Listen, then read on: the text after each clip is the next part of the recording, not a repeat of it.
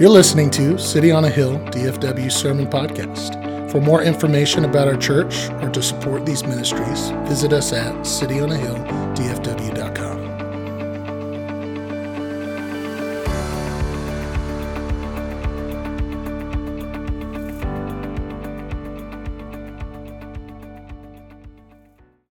start out with a little uh, fun here this morning. Actually, I've got some images I want to uh, show you up here on the screen.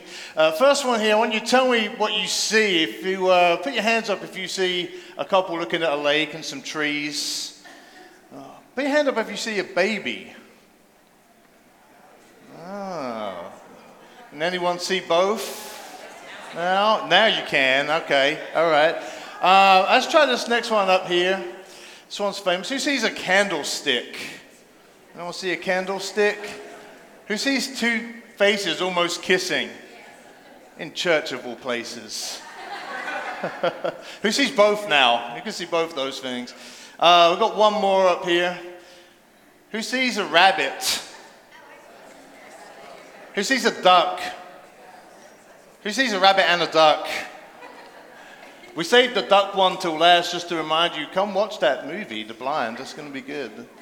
Um, but you know, uh, we're going to talk today, and uh, we're going to continue in the series in Mark 1, and we're going to find that not everything in Scripture is quite as it always first appears. So we're going to read here in uh, Mark 1, verse 16 onwards. It says, Passing alongside the Sea of Galilee, he saw Simon and Andrew, the brother of Simon, casting a net into the sea, for they were fishermen.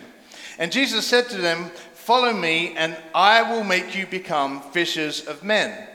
And immediately they left their nets and followed him. What good disciples they are. And going on a little farther, he saw James, the son of Zebedee, and John, his brother, who were in their boat mending the nets. And immediately he called them, and they left their father Zebedee in the boat with the hired servants and followed him.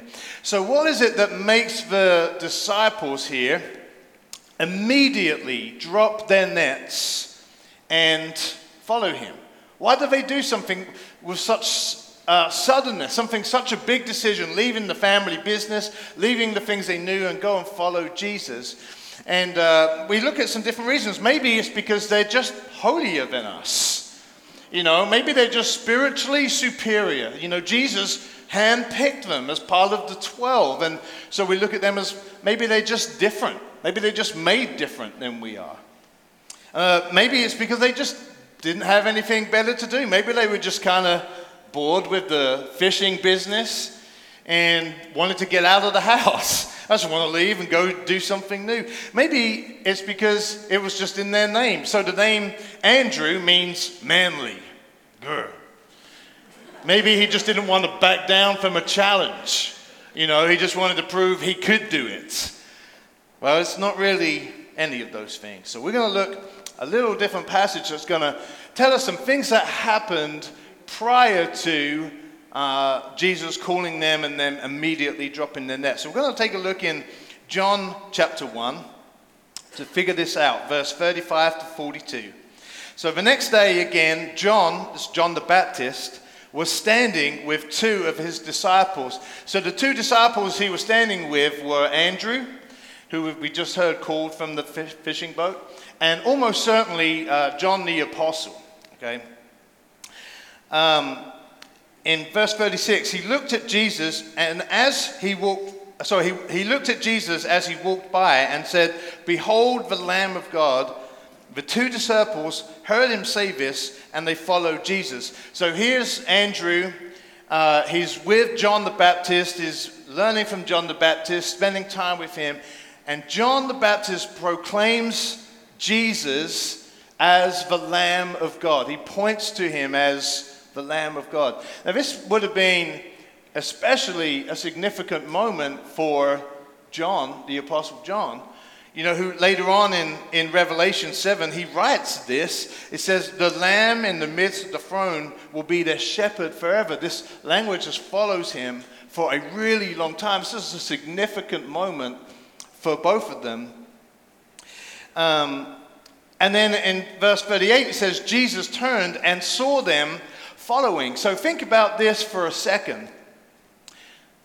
Andrew began following Jesus before Jesus had told him to come and follow me. Before he had promised, I'm going to make something of you, I'm going to make you into fishers of men, he had already started following Jesus. There's this moment, like it's not because of the invitation of Jesus, it's not because of the promise of what I'm going to get. He starts following him uh, out of curiosity. And we're going we're going to learn about that here in this next part, verse 38. And he said to them, What are you seeking? And they said to him, Rabbi, which means teacher, where are you staying? And he said to them, Come and you will see. So they came and saw where he was staying, and they stayed with him that day, for it was about the tenth hour. So Andrew, he calls Jesus teacher here in, in, this, in this passage. And he, Jesus asks him a question What are you seeking? Andrew answers Jesus' question with another question. And the question he asks Jesus is, Where are you staying? It's kind of a bit of a weird response. Maybe he could have asked it like, How long have you got? like, I can't, I don't have a simple question that requires a simple answer. I need time. I need time with you. And they went and he was invited. And this is actually the first invitation that Jesus gives to Andrew, and he responds to it Come and see where I'm staying. And they went. So he, he accepted that invitation before the one that we see in Mark chapter 1. Then we continue in this passage, verse 40. One of the two who heard John speak and followed Jesus was Andrew. See, I wasn't lying. Simon, Peter's brother. He first found his own brother Simon and said to him, We have found the Messiah, which means Christ. He brought him to Jesus, and Jesus looked at him and said, You are Simon the son of John, you shall be called Cephas, which means Peter. So, this is the point, the first point at which Andrew proclaims Jesus as the Messiah. So, before he immediately drops his nets and follows Jesus, he is already proclaiming him as the Messiah. And the first thing that he does after he's proclaimed him and believed him to be the Messiah, is to bring somebody else to him. You know, uh, you look through scripture and you, you'll find that there are no recorded sermons by Andrew. He, he likely wasn't a gifted speaker or teacher or writer, but he was a bringer. Uh, you guys remember the, the story of the loaves and the fishes that Jesus miraculously multiplies and feeds thousands with? Well, it's Andrew that brings that boy to Jesus. In John 12, we see Andrew as the one who introduces the Greeks to Jesus.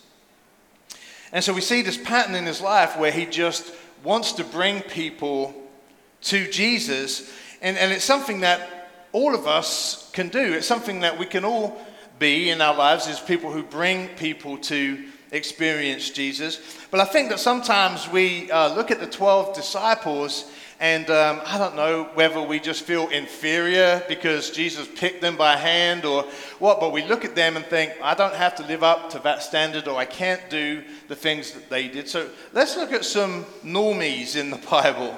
It's just some regular old guys that don't even get named. That's how normal they are. In Matthew 14, verse 34 to 36, it, they just simply called the men of Gennesaret.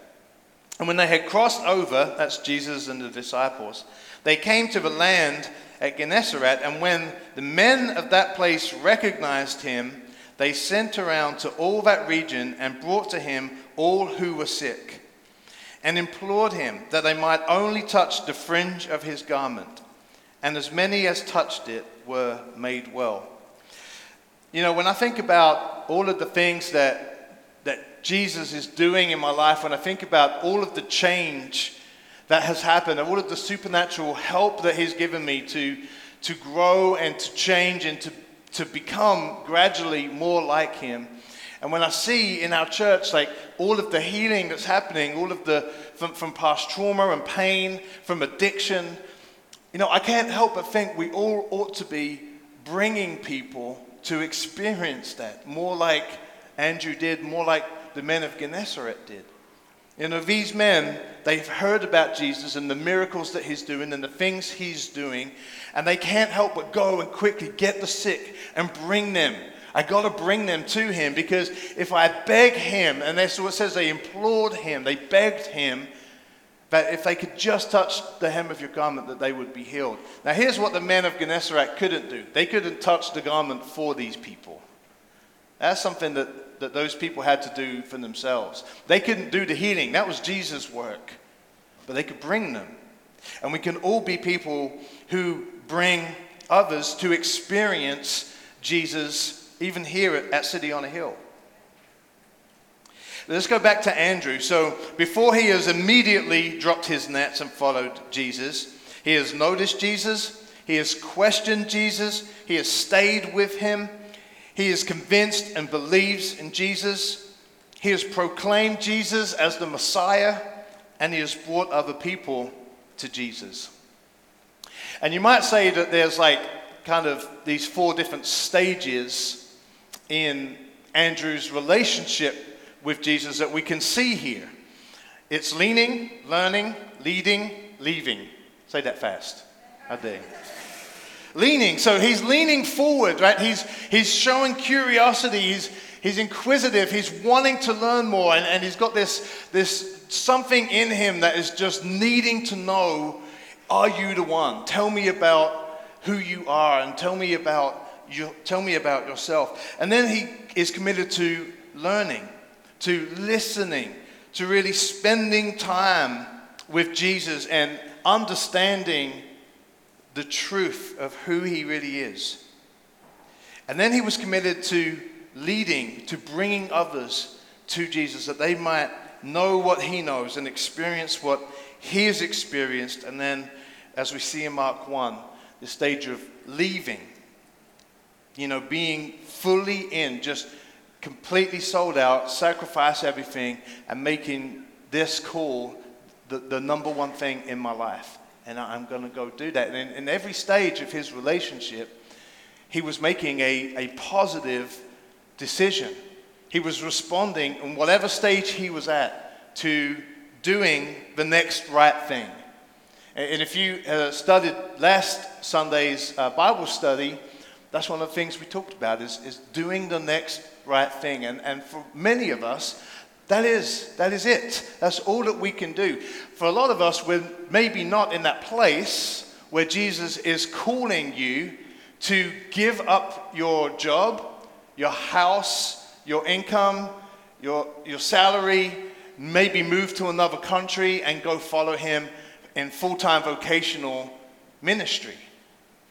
But there is a place where you're at in your relationship with Jesus where you can be obedient today to what he's calling you to today. And we see this progression in Andrew's life. You know, if I was Derek, I would say, here's a truth. Faith in Jesus requires an honest openness to learn truth and an active readiness to respond to truth. You know, we, we really do believe that at City on a Hill, that our classrooms and our Bible studies are not just for knowledge, so that we can gain knowledge and know more things. It's so that we can utilize that in the way we live our life, that we can respond to it. We can be active with pulling that truth into practice in, in our daily lives. And so we've got this like two different stages of Andrew's relationship with Jesus, you've got over here this moment where Jesus is calling him to drop his nets and follow him. And then this moment over here, before all of that, where he proclaims Jesus as the Messiah and he comes to believe. And then there's like all these things that happen in between that we don't fully know all the details. One of the details is he went back to fishing because that's where Jesus finds him in Mark 1. But there's these two different moments. And when I read the story and, and think about my life, I really relate to that. That, you know, when I was a, a kid, my, my parents took us uh, to church. We would go every Sunday morning, every Sunday night, every Wednesday night. Uh, we would be there a lot. We had some children's ministry, but that wasn't as blessed as, as this church is. We, uh, we spent a lot of time uh, as just one church family, and you know, they would throw us a paper and pen so we wouldn't be bored and distracting. And, um, and we would, you know, learn alongside everyone else. And uh, I couldn't probably tell you a single full sermon in those early childhood years. But I do know that there were scraps of things that were said that, that shaped me, that I heard, and that I believed. And it just, over time, just little crumbs of the, the messages just sat with me, experiencing um, God through just corporate worship, just being around people who loved Him, worshipped Him, took communion every week, and you know, just being around, I learned things and began to, to be shaped in my my beliefs.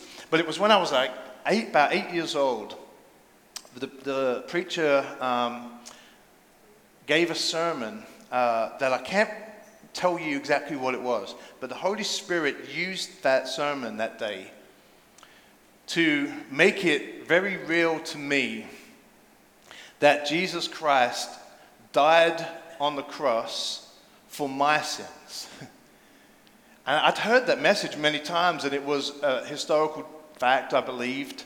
It was a generic truth for everyone, but somehow that day it was real for me. It was for me, and I believed it for me. And uh, went home and um, and my parents were upstairs, I was downstairs, and I was, I need to talk to them, and what do I need to do with this? I'm just thinking about this, and I go up the stairs to ask them, and they're in their bedroom having a discussion, and I just decided I'm just going to sit here on the stairs, at the, at the top of the stairs, and uh, that, that day I prayed a prayer that I had heard my pastor uh, pray almost every week for people who wanted to accept Christ that day and uh, I prayed that prayer, and it, it, probably isn't taken exactly out of Scripture, but I, I meant it. It was a prayer that I really, I, I really meant, and I believe that that day I was saved. And I don't have a ton of memories in that era, but I remember that day very clearly. And then between the age of 8 and uh, 21, uh, a lot of things happened, a lot of things transpired, and um, you know, when I became 16 years old, as is common in England, I graduated high school. We graduate two years earlier just because that's how good we are, man. and uh, graduated at 16 years old and, um, and went into actually full time employment. And, uh, and my parents uh, and I had a discussion where I told them, I'm not going to be coming to church anymore. I'm, um, I'm tired of the hypocrisy there, how they hold me to a standard that they don't live, and I'm not willing to continue to go and be a part of that anymore. And uh, my parents allowed me to make that decision. They honored my choice in that. And um, strangely, believe it or not, that was the beginning of a very bad spiral in my life and uh, one that led to uh, three years uh, where I didn't once uh, go to bed where I wasn't drunk or high, and uh, penultimately ended up on, in a, uh, on a vacation with some friends on on a boys' holiday in Spain, where I, I passed out in a nightclub in Spain, woke up in an ambulance with heart palpitations, cold sweats. Um, just in a really terrible place uh, physically. I was in a really bad place emotionally. Um, and uh, went to the hospital and, uh, and then, you know, was released and was able to come home. And uh, that whole time in between, when I believed Jesus and prayed that prayer on, on my parents' stairwell to this age of 21, I believed in God. I knew He was there. I prayed to Him.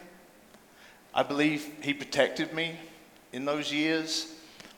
Um, a lot of people that was in my town ended up in prison. A lot of people in my town ended up with real physical harm, fighting, and uh, God protected me from a lot of things that, uh, that could have happened to me. Um, I would spontaneously read devotionals during those years uh, just for some comfort and guidance. But I was just doing my thing. I was doing what I wanted to do. I was living my way. And I came back from that, that vacation, and um, that coming Sunday was Father's Day. And so my parents asked me, Will you go to church with us? You know, I'm a good son. It's Father's Day. It will please my dad. So I went, I went to church, and the preacher that day uh, preached the sermon of the prodigal son. And, uh, right, creative, right? Father's Day. And so here I am, sitting all skeptical, judging all the people that I thought were probably hypocrites, even though I didn't know any of these people. And um, in the middle of the sermon, the preacher stopped and said, I'm really sorry, I just need to pause here for a minute because I really feel it heavy on me to say that, that God is putting it on my heart that there's somebody here who has been having trouble with their heart and God is calling you back to Him. My sister's next to me, eyeballing me.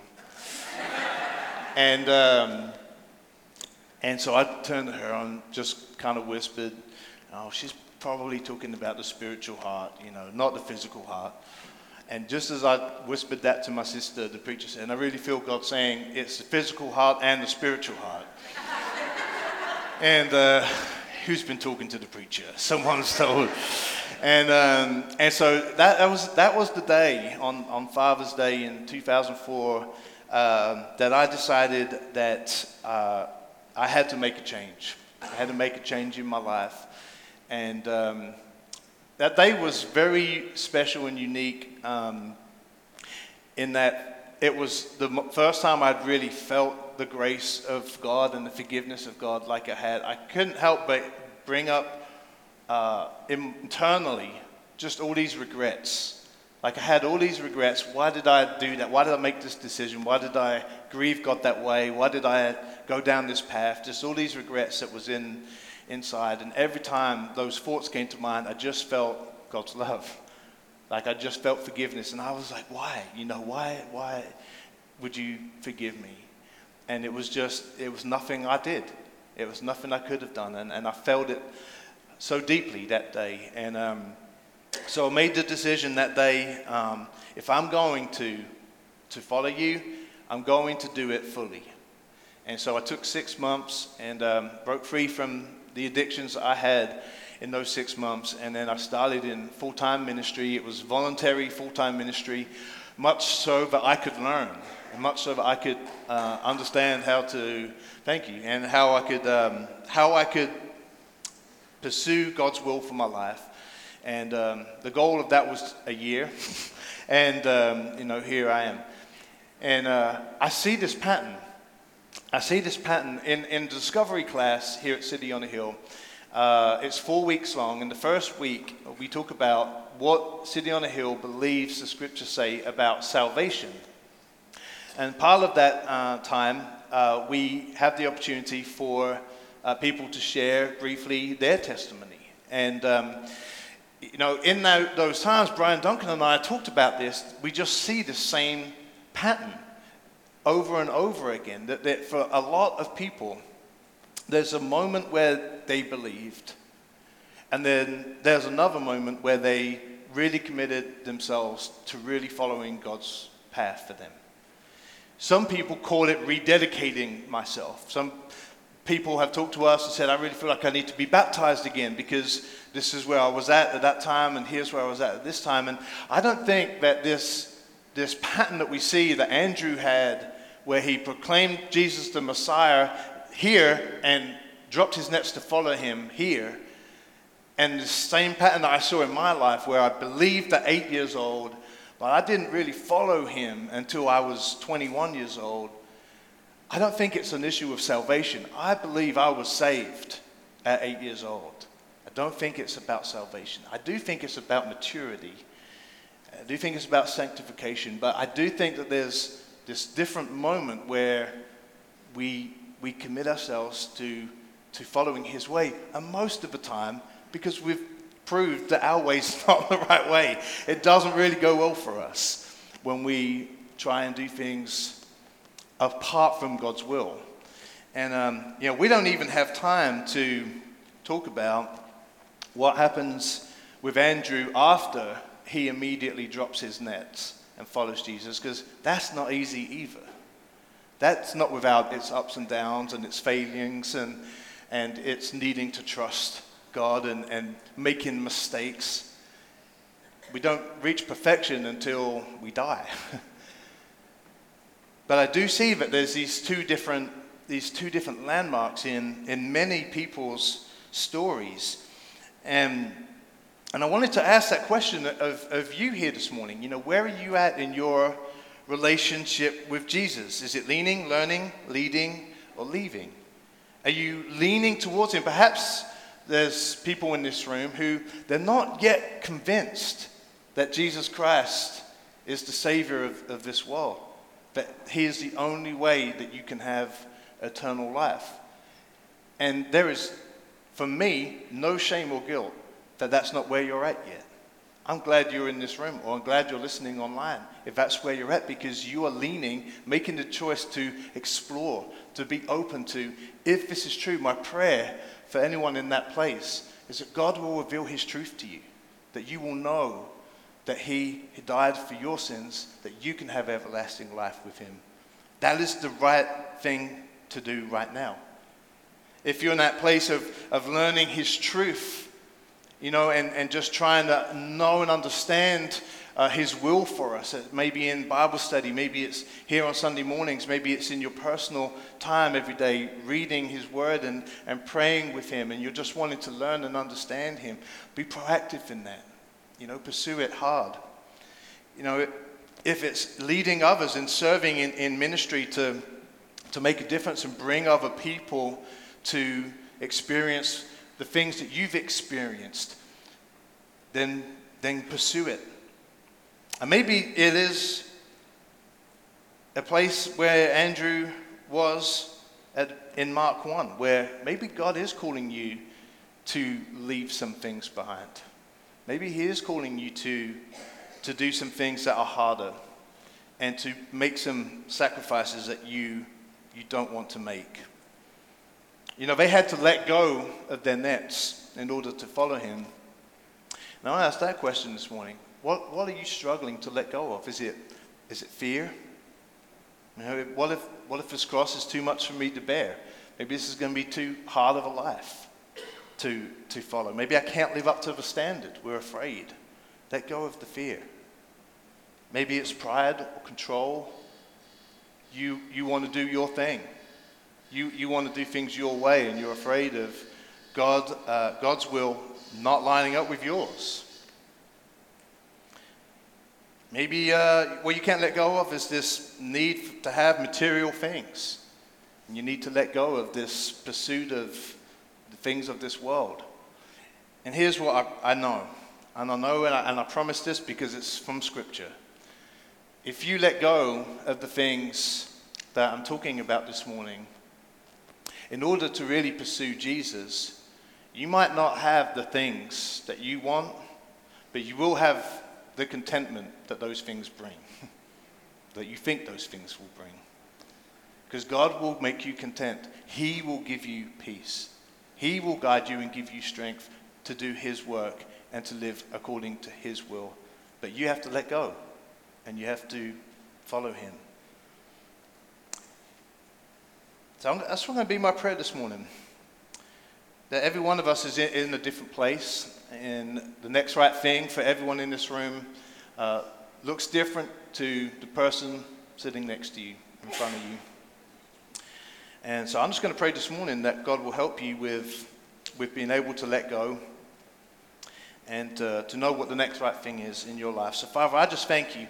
I thank you for the, this scripture. I thank you for this, this truth and this understanding uh, of, the, of the progression that Andrew had in his relationship with you and the different stages that we see uh, that led to him ultimately dropping everything and, and following you. And whatever stage people in this room people who are watching online, uh, people that we care about are in. Lord, I pray that you would help us uh, in your strength, with your spirit, to, to, to do the next right thing just in that stage.